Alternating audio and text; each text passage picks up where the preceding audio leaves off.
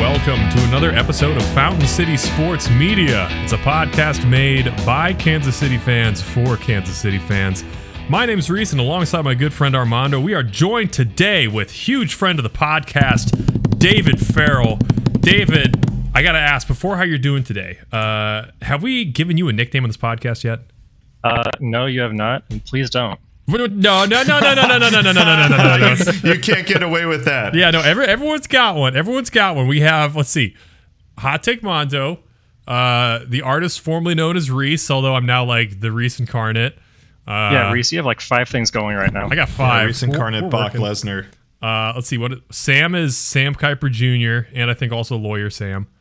Alex is the Rad Russian, Buffalo Mike. Yeah, we got to find something for you, Dave. We can workshop this later. That's fine. Workshop it later. Okay. As you start sweating over there, dude, I see you. Okay. So, Dave, what could Dave's nickname be? You've got an awesome bar behind you that you built into your basement. Tell us a little bit about that. Yeah, we moved into this house about a year ago. Basement was unfinished. So we hired someone to finish the basement for us, and we definitely wanted a bar. So we have, thanks to my parents, a bunch of lighted neon signs, and we have a wet bar that's over there with some floating shelves to hold all of the glasses and liquor. Mm-hmm. And we have a mini fridge over there, so we are stocked and ready to go. Yeah, that's a good-looking bar. I know you come. It from looks a, nice. You come from a proud lineage of home bars, as I'm well aware, from your parents' place and your parents' new place. Yes, sir. Wait, do your parents still live off Blackhawk Road? They do. Yeah. Okay. Cool. They still. They have that acreage out there. Oh man, good job. Still going strong. Which they have a separate building full of all of these signs and jukeboxes. They have 5 jukeboxes. Really? A disco ball. Because they collect them, or because you have just like a massive bar? Yeah, they collect them. They go to auctions and get more. And whatever they don't want, I get. So this is all from them. Armando, okay. That's a nice son perk. So this could be incriminating to us, Dave, but I can tell you at least from my experience with you, and this is the funny thing, growing up in Cedar Falls, would you say that there wasn't a big alcohol culture in high school? I think there was. We just weren't included. Okay, so that's the thing. So here's the thing, though. That's what I'm getting to. Was when I went to college and I found out like how many of my friends like got trashed in high school drinking. I'm just like, this is so weird. This really wasn't a thing.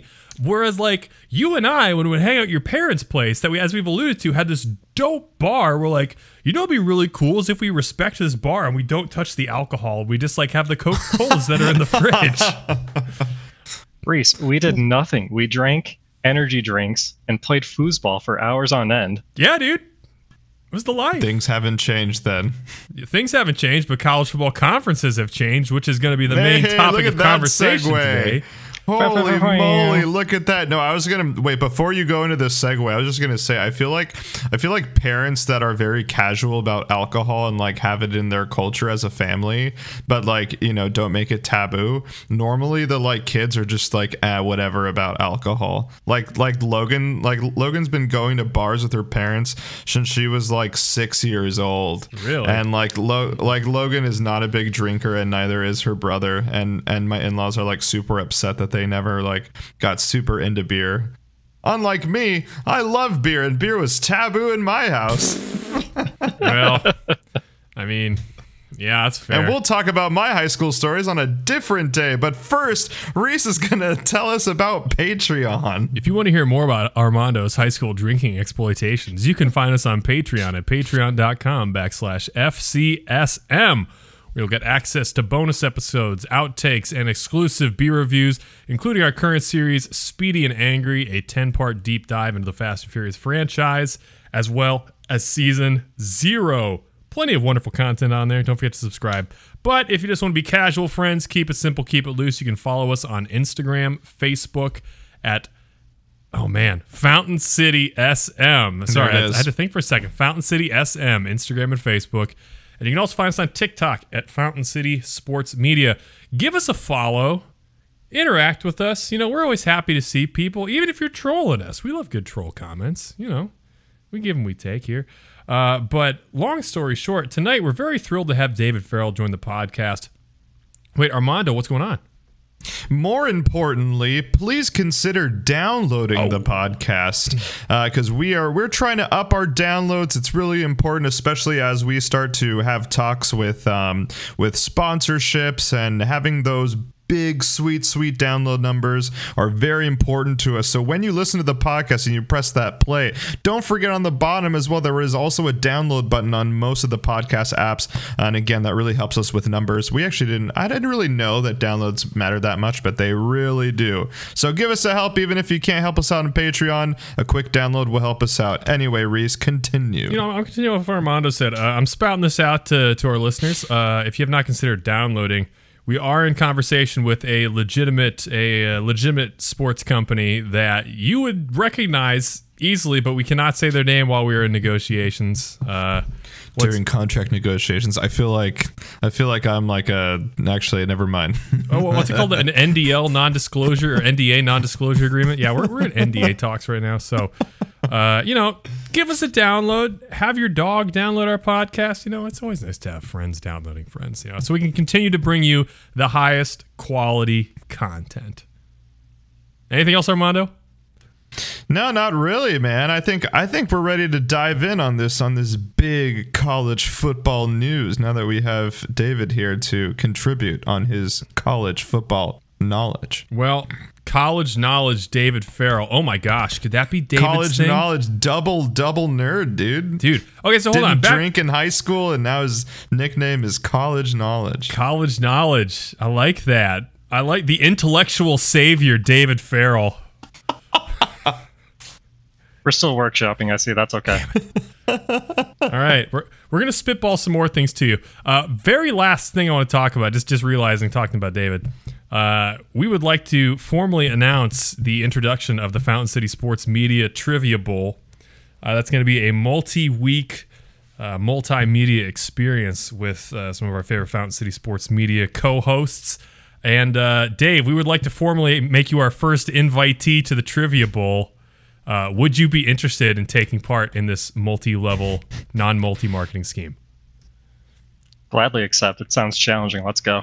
It's not a multi-marketing scheme, but you do have to recruit 5 people, and they do have to pay a total of $200 per person to come into the tournament. But we'll talk about those details afterward once you sign this non-disclosure agreement. And also, I mean, just like your earning potential is unlimited. You're basically your own manager in the situation. You're your own GM. If you recruit 100 people, we will take the Mr. Unlimited nickname from Russell Wilson and bestow it on you. Oh, dude, that's rad. They're playing the Mr. Unlimited thing like nonstop on the 610 Sports Radio. Mr. Unlimited. Mr. Unlimited. Oh, so bad. Mr. Unlimited, David Farrell. Mr. Worldwide, David Farrell. I know you were a Pitbull fan once upon a time. We all were. Daddy. I kind of like this. Okay, we got a few. We're going to workshop this. So here's the challenge. By the time the Fountain City Sports Media Tree Bowl comes along, you're going to have a nickname, and it's going to be your moniker. And that's how we'll keep you posted in the standings. Also, to start some trivia now, what is Pitbull's real name? Do you guys actually know this? Oh, yeah. I have no idea. Armando. Oh. Yeah. No, I had no idea. I was going to say Pit Miss Bulliam or something like that. No idea. I was faking. Anyway. David, we have called you onto this podcast today because there have been earth-shattering events that have threatened this country to serious ramifications over the last few days. I am, of course, talking about Thursday.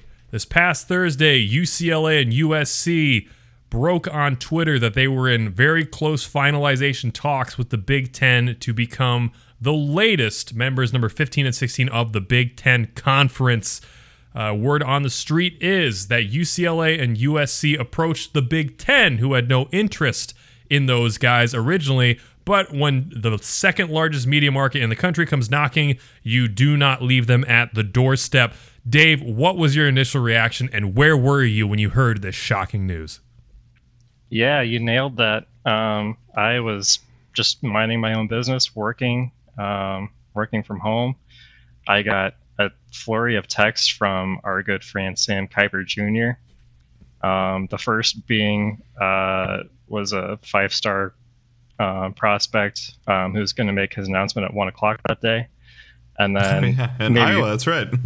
That's right. And then 3 minutes later, he sent me the UCLA USC text and said, what? And then shortly after, our group text started blowing up too. And I don't want to leave out Kevin Durant about an hour later saying that he wanted to be traded from Brooklyn. But yeah, I was just refreshing my Twitter feed the whole rest of the day, really, just in a glass case of emotion there. Man, it was shocking news when I saw it, because it was kind of like Texas and Oklahoma last year. It wasn't like conversations have opened. It was suddenly, guess who's moving in? And it's like, wow, okay, how long have you guys been dating? How'd you meet? So obviously, this is adding the second biggest media market to the Big Ten.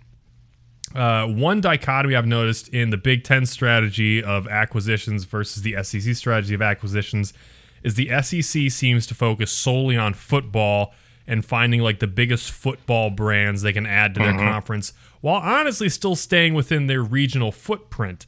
While the Big Ten seems to be doing the opposite in their acquisitions and being like, yo, I know that subscribers matter, but they're still going after the big media markets. Do you see one of those strategies being better than the other in the long term? Oh, man. You're right. It is just so different. You look at the Big Ten, they're going after the big markets. So I believe they're getting a lot more money than the SEC is getting right now. But if you look at on-field success, the SEC, the Big Ten hasn't really competed with them in the last, 15, 20 years. But you look at the SEC, their biggest market is probably Atlanta. Yeah, Atlanta. There's no doubt they can keep this thing rolling. But yeah, the Big Ten reaching out to LA and getting that market, I don't think there's any doubt that they can maybe pull ahead. I think that the irony here is that USC and UCLA went to the Big Ten for money as opposed to like the Big Ten going to USC and UCLA for money, because I heard and I don't have a source to quote it, but from the places that I was researching, Oregon and Oregon State were actually making more money off of their Pac-12 deals than USC and UCLA were making. I'm sure like there's a Nike implication there or something, but that's what's funny is that they were just like, okay, who in NCAA has a market that's going to boom? Like right now, apparently Big Ten TV talks before USC and UCLA came in, TV talks were looking at $1 billion deal to kind of get that in. So I'm sure USC was looking, and USC's like, hey, UCLA, you're coming with us because we're going to keep this rivalry, but we're also going to make a ton of money and screw Oregon and Oregon State. So I think that's funny because, like, when you look at it, you think that USC is going to bring in the money, but USC was scrambling for money. They're like, yo, we need to make some cash in the Pac, and the Pac-12 ain't it. No, you're right. USC, they're, from what I was hearing today, they're in serious debt, and they're looking around and they're looking at the Big Ten, and they're saying that Northwestern, great school, but not great athletics, they're making twice as much as USC is. Which is crazy. Wow. Someone has to pay for Lincoln Riley's like 27 bathroom mansion. Maybe that's why they're in debt. They're giving him 5 houses. Well, so there's some interesting talk going around right now. So an Xbox Sports president, Bob Thompson, placed Oregon's media rights value at $30 million and Stanford's at $45 million. So if we're talking about, we're talking about markets here, and we're also talking about like brands making more money than other brands, like we've kind of talked about. Big Ten going after market, SEC going after brand. If USC's actual market value was less than Oregon's in term of the Pac-12 deal, do you think that has to do with more of a poor media deal negotiated for USC, or do you think Oregon is actually that strong of a revenue driver? I mean, when you have Phil Knight backing you, head of Nike, you got to think that Oregon has to be a player in this. eventually. It doesn't sound like that's the case right now, but I think when USC comes knocking, you can't say no. No, I agree. You know, they've got history, and even though they've really only been relevant once in our lifetime for about, how long is Pete Carroll there? Like, felt like forever, but probably six, maybe 7 years. 5, 6 yeah, years. I was going to say like 5 to 10 years. Yeah. Which, you know, we've had this conversation on this podcast. No, maybe not on the podcast, but this is so funny to me. I know we've talked about this, Dave. Like, even when USC had, like, you know, Pete Carroll in that era, didn't those USC teams always feel more unbeatable than even these, like, Nick Saban Alabama teams did? Oh, totally. They did. They truly did. I mean, I remember watching the USC Oklahoma National Championship, and I'm almost positive USC won 56-7. Oh yeah, and none of these Bama championships have been blowouts. They've been nail biters against Georgia and like people in their own conference. Yeah, Dave, why do you think that USC had this like boogeyman air about them that Alabama doesn't even seem to have after what is it, like 7 national champs in the last 12 years? I think what USC did, specifically what Pete Carroll did, is that he kept talent in LA. So he was able to get the Reggie Bushes, the Matt Leinerts. He just owned the state of California, and now they're all going to Texas. They're going to Alabama. They're leaving the state. So, I mean, USC, they're never going to have bad talent, but it's not what it could be. That's very fair. I think another thing, just speaking on the talent that they brought in as well, is that the one thing that Bama has not done well compared to USC is the USC brought in a bunch of future NFL talent at quarterback. You know, whether or not their NFL careers were actually successful, you had that lineage of Carson Palmer, Matt Leinart, Mark Sanchez, John David Booty. I think Barkley's a backup with the Bills now or something like that. Who's the best QB that Alabama's had during their reign? Like Tua. And then what? Maybe who is that McCaffrey dude or McCarron they had a few years ago? Remember him, AJ McCarron? Oh, AJ McCarron. Yeah, AJ McCarron. He had like a cup of coffee in the NFL. Yeah, and other than that, like transferred Jalen Hurts for like a hot second, but I mean he was benched. He played so poorly, he was benched in the title game for Tua. So you know it's not like they've had good quarterback after good quarterback. And I think to a degree that's got to be where the USC thing starts right there, is great quarterback play, followed by what was a generational college talent, Reggie Bush. Yeah, and you kind of hit the nail on the head right there, where Pete Carroll prioritized offense, where Saban prioritizes defense. So like, yeah, you can win games, but you're not going to blow out games if your whole team is not focused on this like pro style West Coast offense that Pete Carroll's was. And of course, like him, you know, of course you have Nick Saban and his 1,000 running backs and like ground and pound. But Pete Carroll brought this like West Coast spread it out offense that really, I think, changed. I think it dictated the change in the NFL, like what Pete Carroll was doing at USC to then translate into what happened in the NFL. But that's another podcast for another day. The Pete Carroll is the Steph Curry of college football. Man, Dave, speaking of which, you came in here poking the tiger in the group chat before we're talking about college football. And you're like, Steph Curry, pretty Steph good. Steph Curry's a 99, baby. Dude, how can you be a 99 when your defense... I'm not even going to go there. Hey, he tries, okay? David, I'm sorry, but I actually don't think that that's a real Twitter, like a verified account. Hey, Armando, you know our group chat at this point is just finding stuff online just to poke the bear, okay? Yep.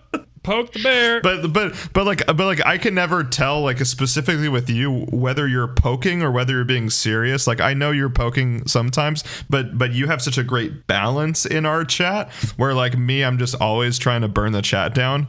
But you do say some like authentic things that I can't tell, you know, sometimes if you're being authentic or not in that sense. So, but yeah, Steph Curry fake news, not 99.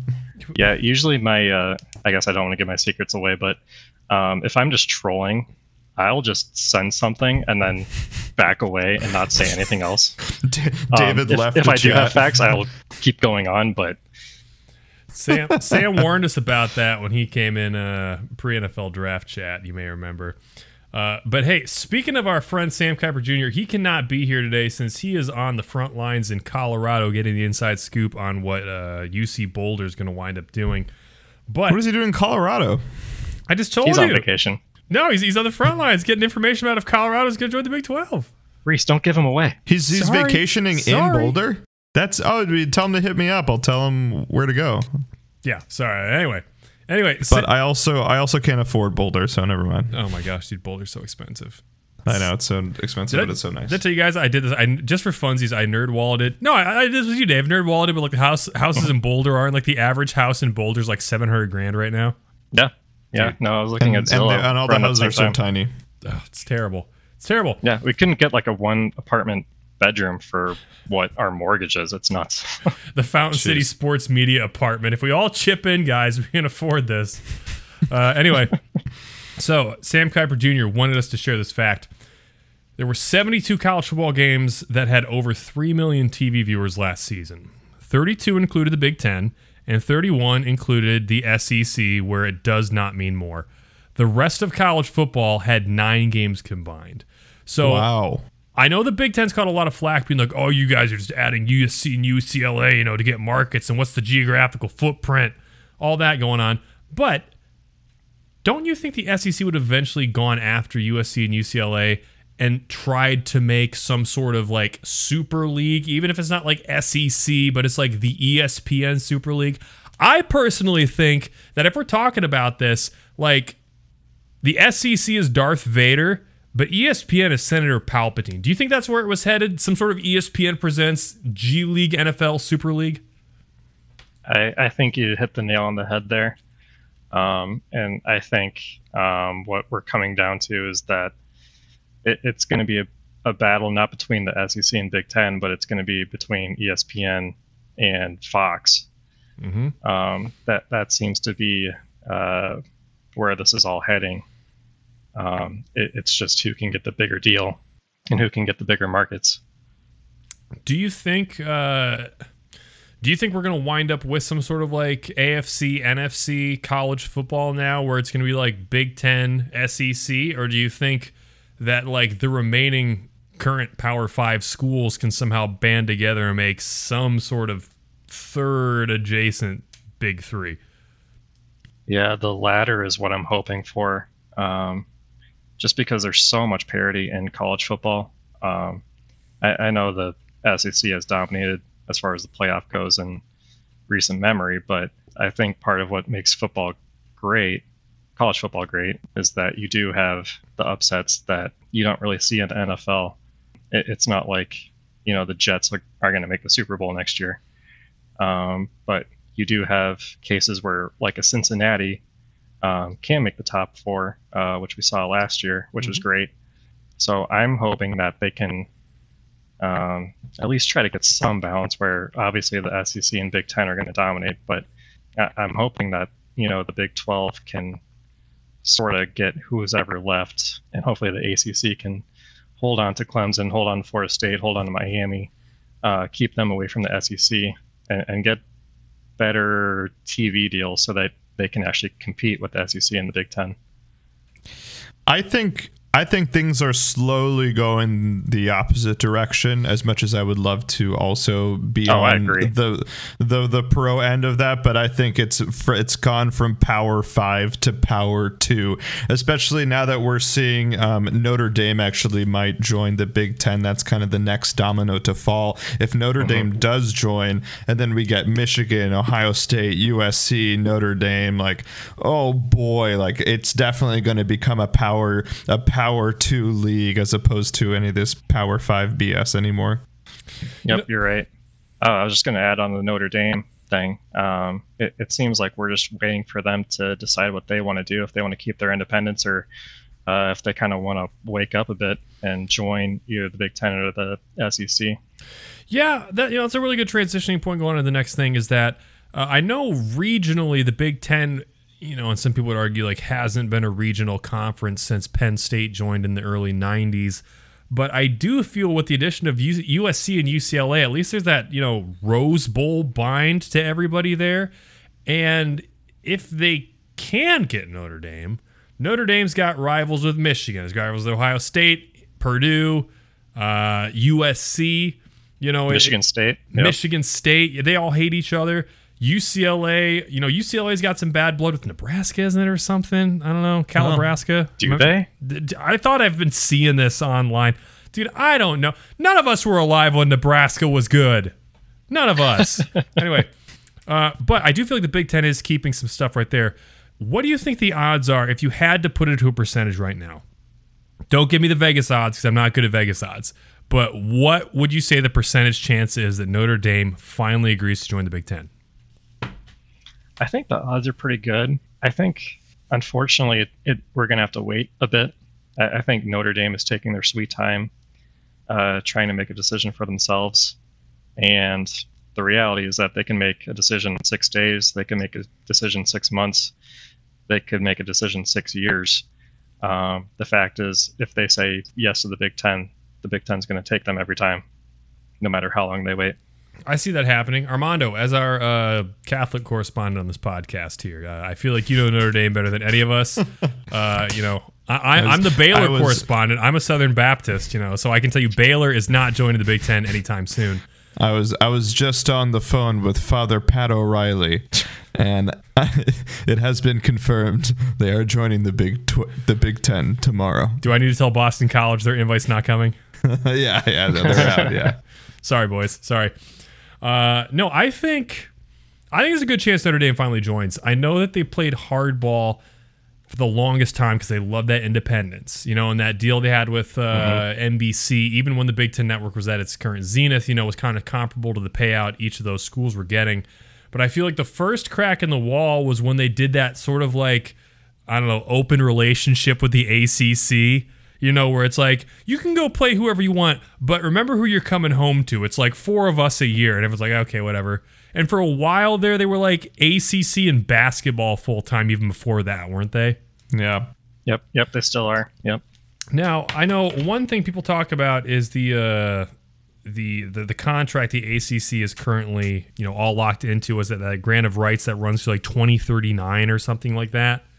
Mm-hmm. So here's a quick quote from Twitter from Josh Pate, or Josh Pate, I don't want to say his name, but he said, quote, "We'll figure it out in court," was the quote given to me from an ACC school last week regarding the grant of rights.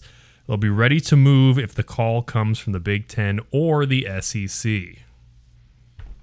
Do you think there's a chance that Notre Dame goes to the SEC? I don't think it makes any sense for them to go to the SEC. I think they're big on academics, which favors the Big Ten. Plus, they already have 4 built-in rivals with the Big Ten already. Yeah, you mentioned Michigan, Michigan State, Purdue, and USC now. 4 trophy games, actually, right? Yeah. So I think that makes the most sense for them, unless the SEC somehow offers just an insane amount of money that Notre Dame can't say no to. But yeah, you mentioned the NBC deal. I think that goes through 2025. The grant of rights, I think, only pertains to basketball, which is another key factor for here. If Notre Dame wants to go, they can go anywhere. Armando? Yeah, it doesn't make sense for Notre Dame to go to the SEC, and I think that would hurt them as a football team as well, because like Notre Dame's good, but Notre Dame is going to want those, you know, Thursday night games against Rutgers and Northwestern as opposed to playing Bama, Georgia, I mean, just like week after week. And I think Notre Dame is successful because they're not in a good conference, and because they can make it to like the college football playoff, you know, having some of those games against Rutgers, having some of those games against Indiana. So it would not be to their advantage. Like, yes, they'd probably make more money, but them as a football team and them as a football program, I think would go not under, but it would not be good for them. Well, I mean, they're going to have a first-year head coach next year, right? They are. Yeah. It was their defensive coordinator, right? I'm blanking on his name, but it's a guy they're familiar with, but he was on staff. It's not Fickle, is it? No, he's still at Cincinnati. Oh, duh. I always get that mixed up because the guy they had before was from Cincinnati as well. So I'm just like, oh, hold on. What's the Cincinnati musical chairs here? I think there's a good chance Notre Dame finally joins the Big Ten. I think. Okay, you know that episode of South Park where Canada loses the strike, but they're like, okay, but you have to make, like, we agree to settle, but you have to agree to, like, let us look like we got a victory in this. What do you think the odds are Notre Dame agrees to join the Big Ten? They still want to act like they're doing the Big Ten a favor, so they get one thing. What do you think that one thing Notre Dame gets if they join the Big Ten is? I think they get to... Man... See, here's the thing. You're talking about Notre Dame, but really Ohio State is still the one who's going to run the conference. I think they'll do Notre Dame a solid by giving them the protected rivals that they want. It's going to be USC for sure and Michigan for sure. And then, you know, maybe if they want a cupcake, they can give them Rutgers. They can give them Northwestern. I don't think they want Rutgers and Northwestern, but... I think Purdue. Maybe Purdue. Yeah, okay, yeah, Purdue definitely. Purdue, I could see that. You know, I could see the one caveat being kind of the situation where Notre Dame's like, all right, we're going to join, but you have to let our little brother come too. And the little brother is NBC. And NBC then gets a slice of that Big Ten network broadcasting rate. And all of the Notre Dame games are still on NBC. I see that being a thing. Huh.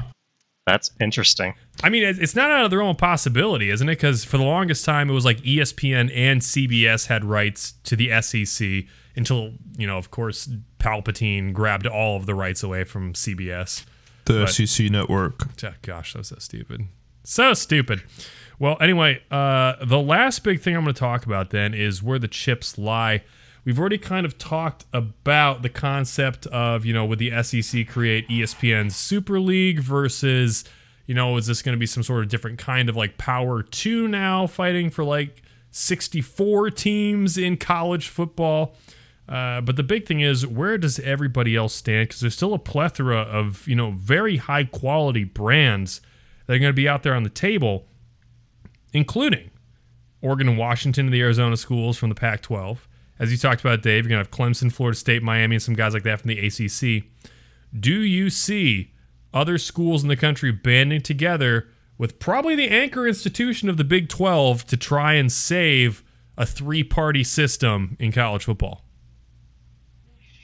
It's funny. I think the Big 12 made it sound like, you know, Oregon, Washington, and some of the California schools the Arizona schools, they made it sound like they had a deal today that they were going to announce something or at least have meetings. But then, Reese, you sent something to me a little bit ago that said that might not be true. Yeah, there's talk coming out of that area. Let me pull that back up really quick. Well, I was going to say, so as of 3 hours ago, there's reports saying that Phil Knight wants Oregon to join the Big Ten. Of course, why wouldn't he want to work to join the Big Ten? They've got the most money and academic prestige. But the reason why I bring that up is because the report that I also brought up about the Big 12 had Oregon in it, but now he's shifting focus from that to the Big Ten. Okay. Yeah, it makes sense for them to want to join the Big Ten, especially Phil Knight. He's put so much money into that program. Just to go to a lesser conference, I think would be a loss for him. I mean, can you name anyone that's put as much money into their program as Phil Knight? Oh, man, that's hard. Money into a program. Does Warren Buffett love Nebraska?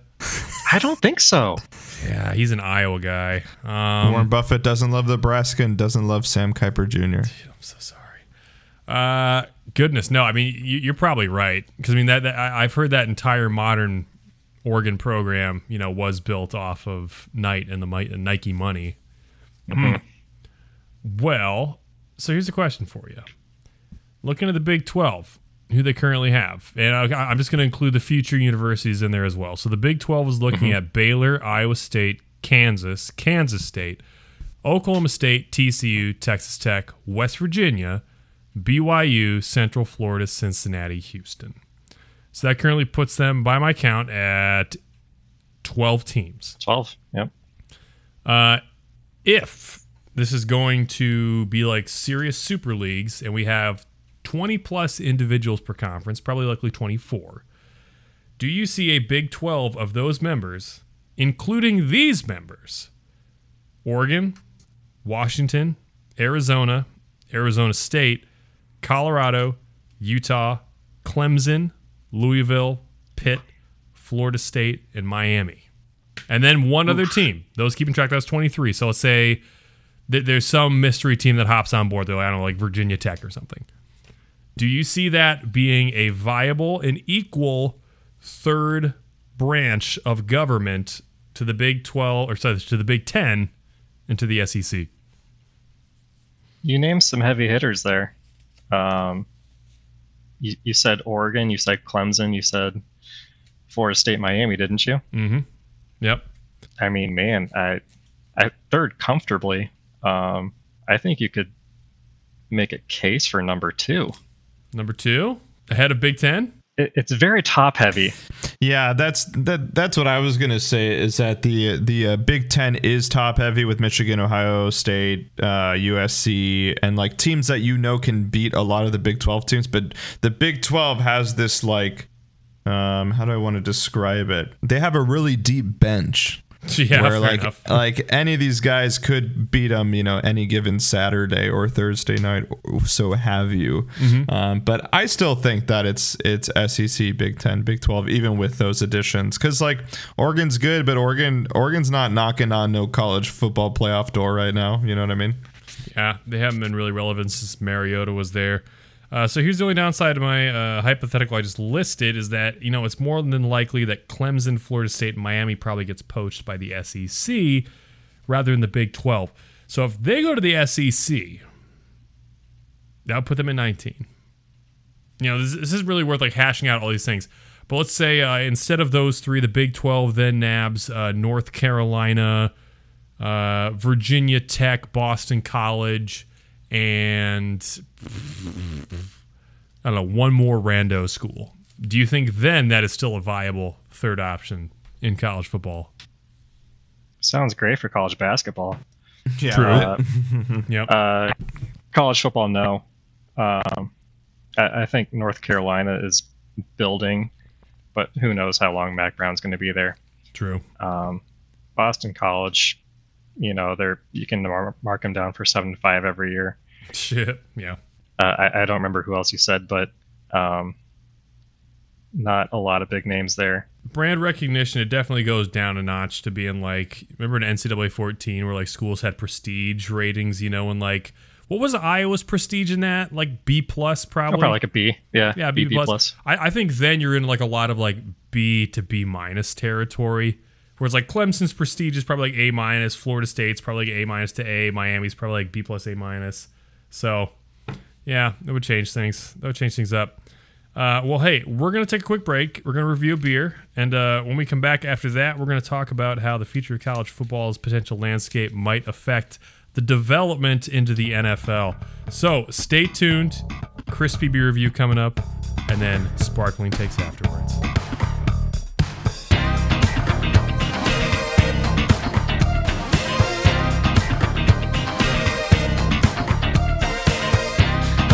Gentlemen, we are back from a spicy Big Ten NCAA reconferencing mumbo jumbo talk, and we are back to have a cold beer with David.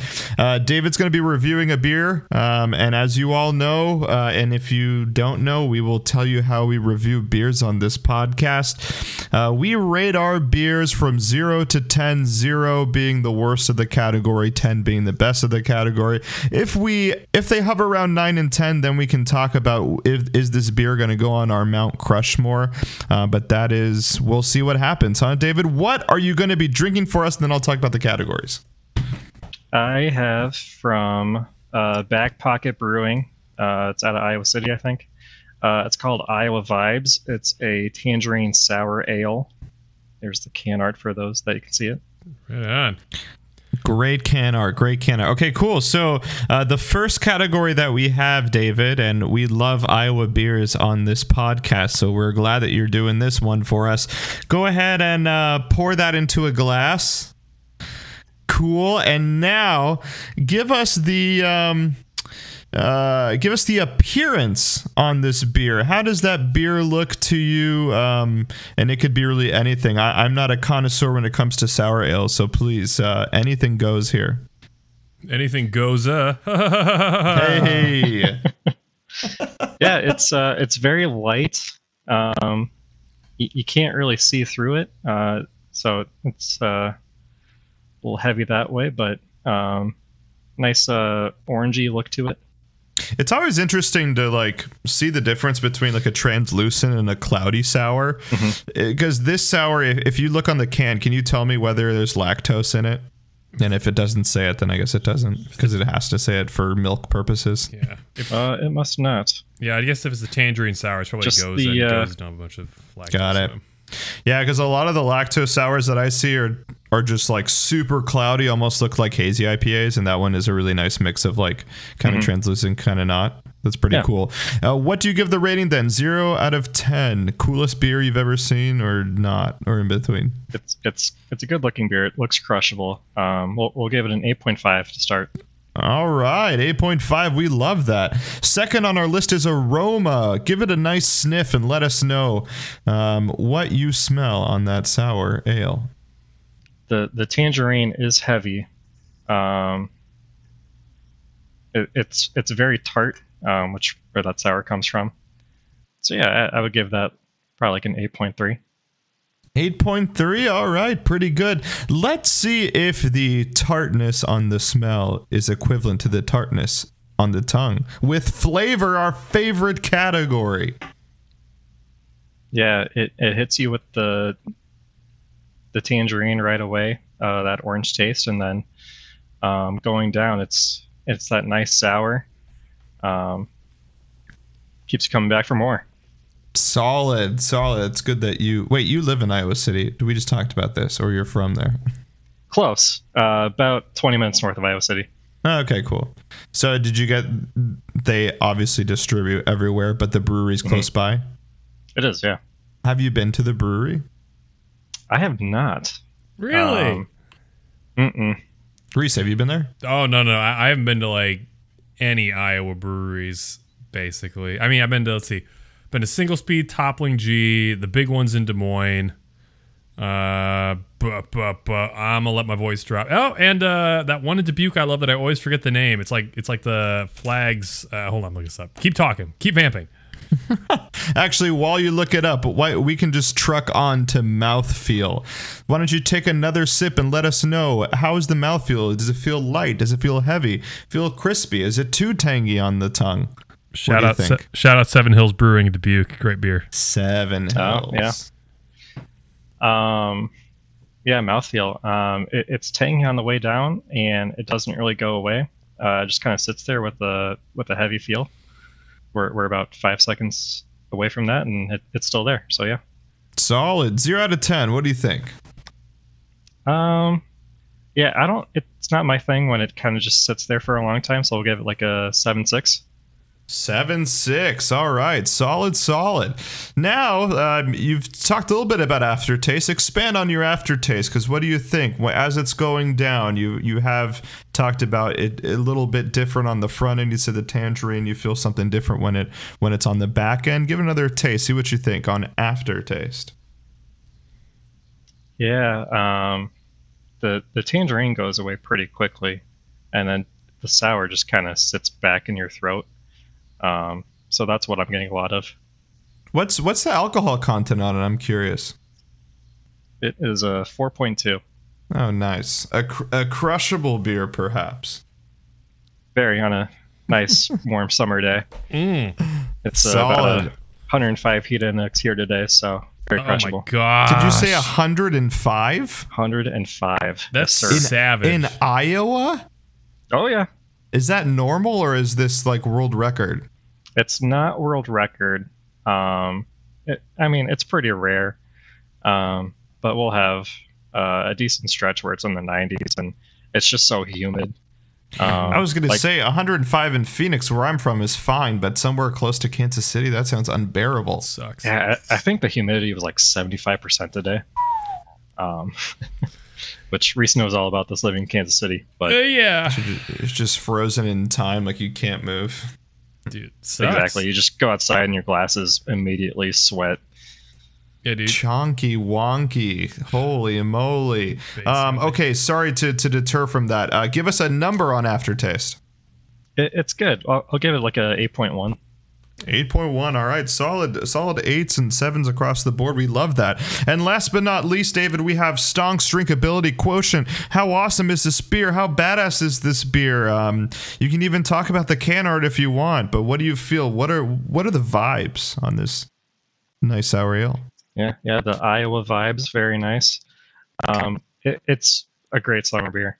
I would have this few in a row. I'd give it like a solid 8.6. Very crushable, but after a couple, you probably want to switch it up, you know. Definitely. To just have like a what's that candy? It looks like a warhead on your tongue if you have three exactly. of those. Dude, Dave, are you a big sour guy? Yeah, I mean, do you like sour beers? I'm really not, but this one's doing it for me. Okay, right on. It's like, what's that line from Hellraiser? It's like, we have so many things to show you. It's like if you're into sour, because man, I got so many sours in bomber bottles. Reese is a sour boy. Yeah, the only problem is these 750 milliliters. Like it's double-sided sword because there's a lot of these that like you can't put into cans or 12-ounce bottles because like they pop the top just because the ingredients in them. But like 750 milliliters, some of these like 8.5% big sours. It's like, wow, I would die, you know, or I'd be like foaming at the mouth or something like that, like in Barry. So hey, nice dude. Dave, are you watching Barry? Dave, you watch Barry? Hey, no spoilers. Is that a yes? We have not started it yet. Dog. Life you haven't started the first season, or I haven't started at all. Oh, okay, but you want to watch it? Okay, we won't. It is on the list, but no, Life with a 2-year-old. We get a lot of Disney Plus movies. Armando, you'll know soon enough. I can't wait for Blippi? As they call it, the terrible twos. Dude, Bluey? Blippi. You watching Blippi? What's Blippi? Go YouTube Blippi, but I dare you. It's like The Ring, where like once you start, you can never stop because it's cursed and your kid's going to fall in love with it. That's the curse. Oh, God. It sounds like Cocomelon. Yeah. You said another. I'm gonna learn all of these, and then we're gonna do a podcast on like the top Disney Plus movies of 2020. I can't wait to 2023. I can't wait to power rank kids shows. Dude. But before we power rank kid shows, we're going to have to power rank the outcome of the Big Ten and the NCAA football trajectory. That's a long run-on sentence. So we'll see you on the other side, ladies and gentlemen.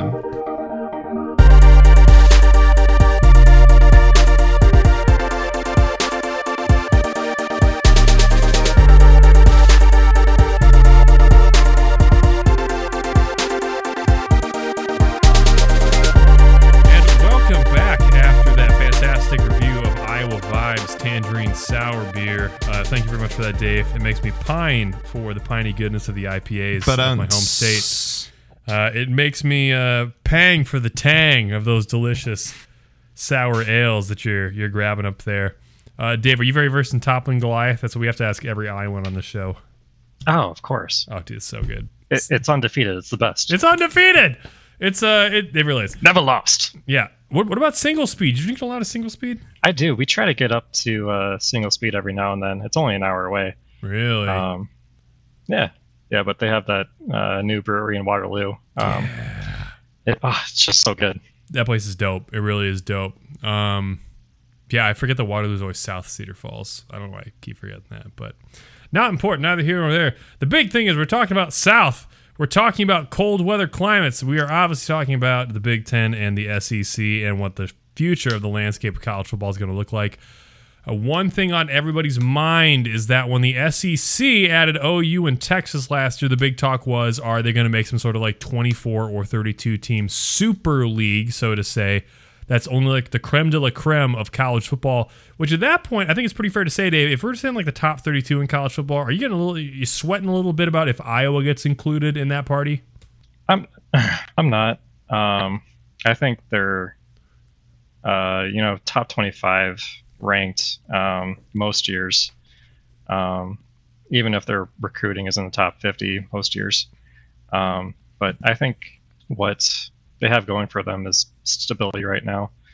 I know you can say what you want about Kirk Ferentz, but one thing he has made is a stable program, which, you know, the Nebraskas, the Illinois, the Minnesotas can't say right now, which I think makes them solidly in the top 30. Yeah, I would say Iowa is probably like the NCAA tournament equivalent of the last four in, where we're probably like sweating it till Selection Sunday. Because the thing that worries me is that there are other brands out there that aren't better than Iowa football and have not been for the past probably close to 20 years. But I'm talking like, does Miami get in over Iowa? Does Virginia Tech get in over Iowa? Does Washington, Oregon get in over Iowa? You know, there's a lot of those schools that it's like the on-field product is better at Iowa. The dollars, the university, and honestly, the fan base is, at the very least, we'll call it a push, as good at Iowa. But I'd be a little bit nervous about, you know, like, who makes the final cut here? You know, it's like Iowa's not sexy is the problem. So, you know, Iowa doesn't have the population, doesn't turn the needle as other places. Either way, not here nor there. Knocking on desk, which is made of some sort of compressed splinter wood, we are not heading towards a very small, consolidated super league. But there are still talks about if college football is headed the way of being a developmental league for the NFL.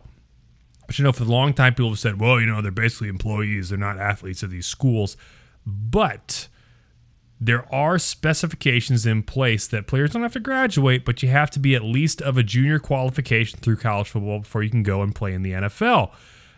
You know, you have all these places where you have to meet academic requirements to get into even like a MAC-level university before you can get to a good enough place to be drafted. Do you see any big rule changes in college football if we wind up with, like, let's just hypothetically set the bar at 72? We have three power conferences, 24 teams, 72, three conference super league. Do you see any big rule changes for players to enter the NFL draft? So who sets the rules? It's the NFL, is it not? I believe it's the NFL. You know, the NBA, it's one thing where you can be one and done and go to the league. But the NFL football is just so physical. I think your body does have to be a certain type and a certain age to actually get into the league and actually make it through, I mean, now an even extended longer season, adding that 17th game and then the extra playoff game. I don't see any changes, whether it's like, you know, adding freshmen or adding sophomores or letting them into the NFL draft. I see them staying with the juniors and seniors. The interesting thing I think is going to happen, though, is when it comes to name, image, likeness, players making money off of that, how that's going to sort of change the landscape of how it's kind of, I think, maybe weed out the players at the college level. I wonder how that's going to change scouting and change how the NFL views these players to see how they can handle success, how they can handle money. Oh, no, that's fair. That's fair. I mean, you know, as David said, NIL right now has left me feeling geeked and fired up. All I want tonight is to just get higher. Dude, these players look so good. Oh, they look so good. Loyalty. It's just not there anymore. With NIL and players not having to, like, stay at a school for more than a year, you see, this is kind of hard to, like, quantify. I wish I had, like, the Iron Man thing where it's like, make this smaller. All right, scope that out, you know. So let's say this. Loyalty does not matter. You got a little circle right there. You have, let's say, 72 teams that realistically are the new power teams that will get looked at for being part of the top division super league of college football. You have NIL, which means you can transfer in and out wherever you want, however you want. Do you see a consolidation of talent in now a smaller pool of realistic schools they'll get a look at for NFL drafts. But with that consolidation of talent, you have more talent riding the bench, never seeing the field as much, and developing. Do you see that as being a detriment to the NFL over time? It might take 5, might take 10, might take 15 years. But do you see that being a future detriment to the NFL? I don't. I think scouting for these teams has just gotten so good that they can find talent at any level. I mean, you're seeing more and more players getting drafted out of the FBS Division II. It's just hard for me to think that it's going to be worse finding players at that level. Right on. Yeah, I think that with the reconfiguration of the conferences, I think this actually helps the NFL because now we're going to see more meaningful games than we did previously. Like, yes, I joke about USC versus Rutgers and Northwestern, but now we're going to see USC versus Ohio State possibly every year, USC Michigan every year, USC Michigan State. We're still going to see USC Notre Dame, and so we're going to see like very good competition day in and day out, just like we see in the SEC all the time. But now we're going to see it in different conferences, and that's why a lot of these coaches, it's not the anti-argument of what David just said about how like scouts are, you know, picking these, you know, Conference 2 team players because their scouts are better. But there is also an appreciation for if you play in the SEC, that counts when we evaluate you as a player. Like, yes, maybe the guy from Bowling Green has better specs than you do, but you were playing night in and night out against Alabama, Georgia, and all these really great teams, and that matters when it translates to the NFL. So I think this actually helps because now we're going to see a lot better competition. You know, maybe that Week 5 matchup last year didn't matter, but now this Week 5 matchup's really going to matter to scouts. So it might make recruiting better, which is then more incentivized for high school players to now go to these 3 big conferences as opposed to somewhere else. Yeah, I think you bring up a good point with the level of competition, because I think it will weed out the players that can't cut it.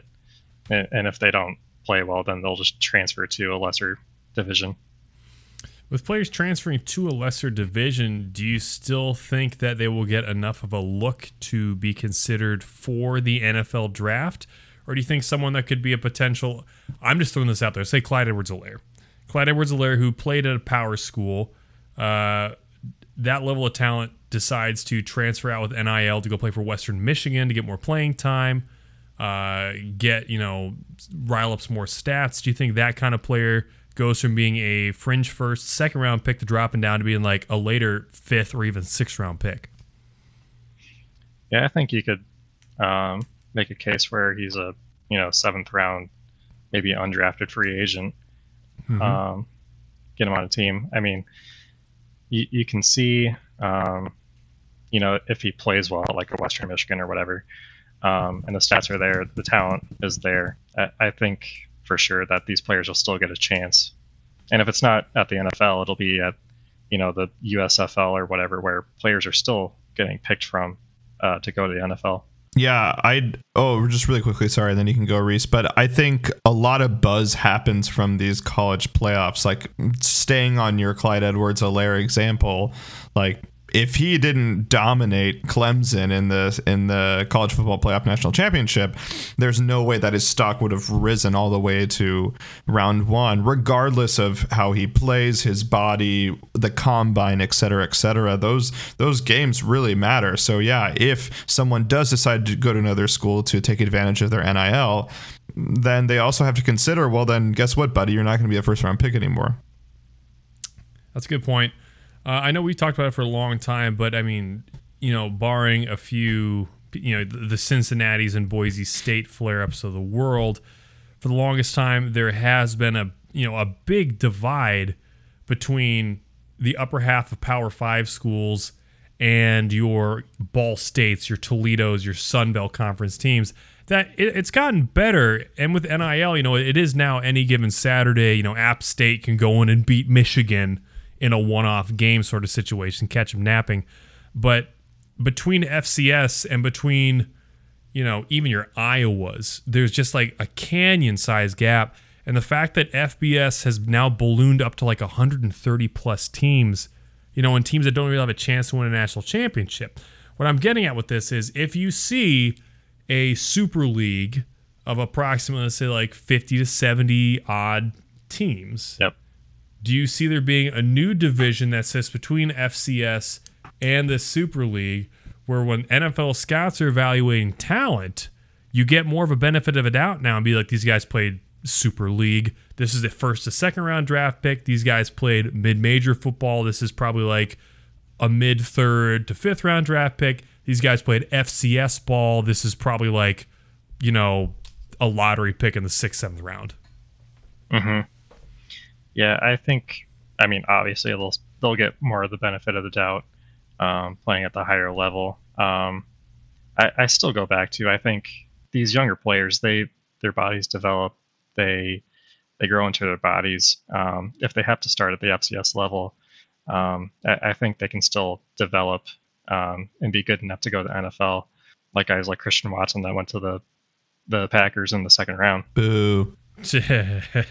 Yeah, we almost got Christian Watson. We were thinking about that for a hot second, remember? Kind of, yeah, right? Kind of on the same vein, Reese, but a different question that I want to shoot out is, what are the implications for the college football playoff now that we are seeing these super conferences? That means that you're not going to see a... I forget how many games there are now in college football. It's 14, 13? It depends. Yeah. Let's say 13 then. Mm-hmm.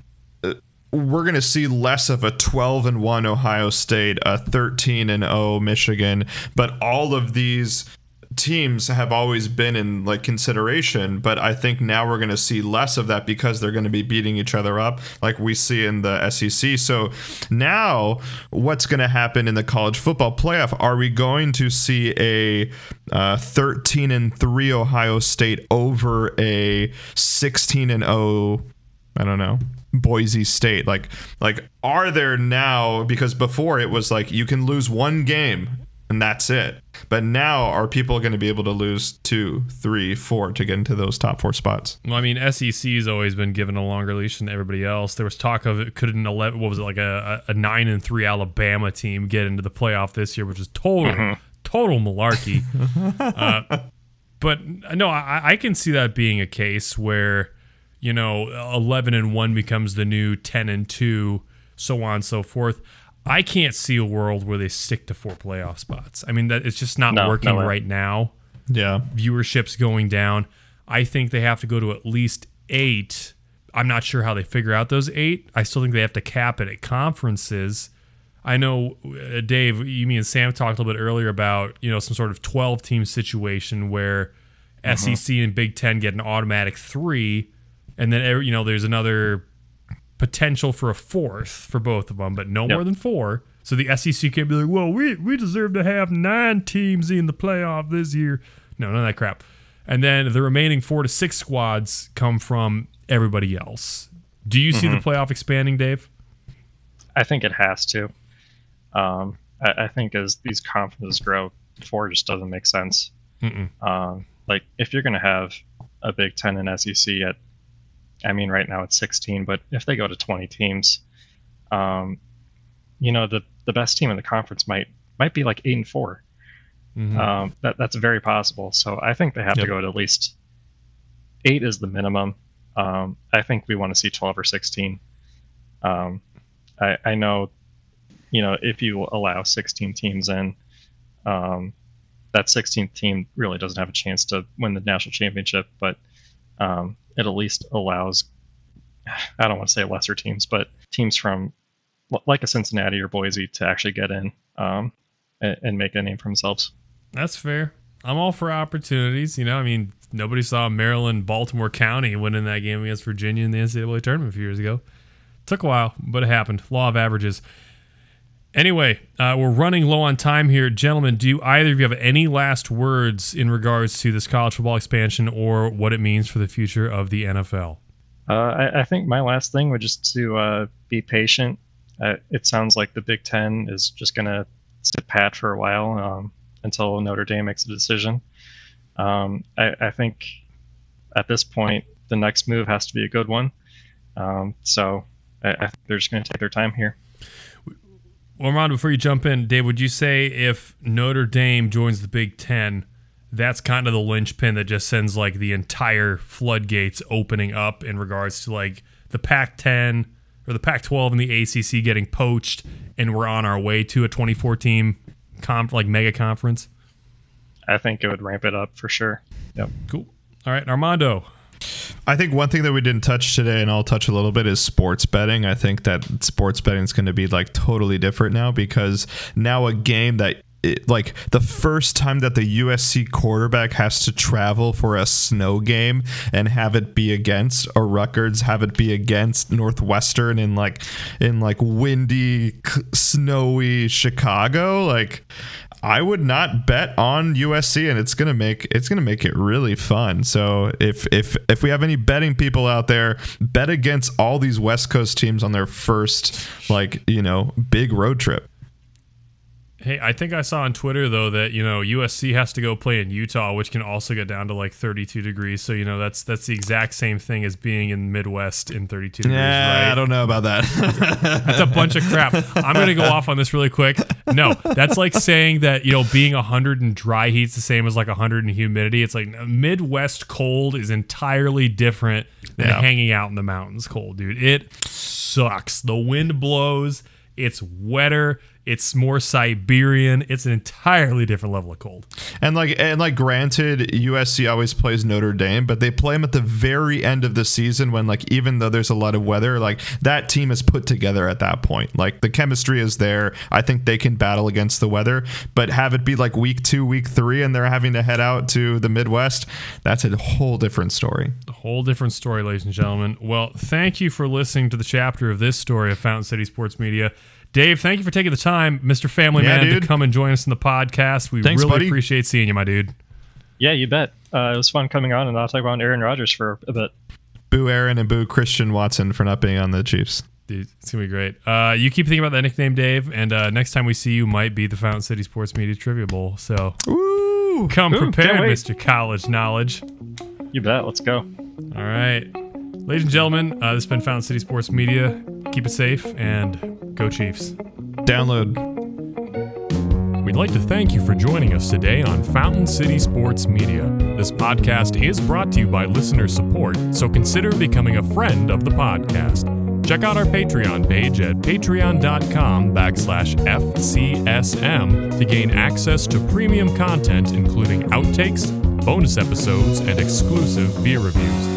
Check out our website at FountainCitySportsMedia.com for more info on the podcast, social media, and of course, the goings-on in the beer industry. Special thanks to bands Carswell and Hope and Like a Tiger for providing our intro and outro themes. And as always, I'm Reese, and alongside my good friend Armando, we thank you for tuning in to Fountain City Sports Media.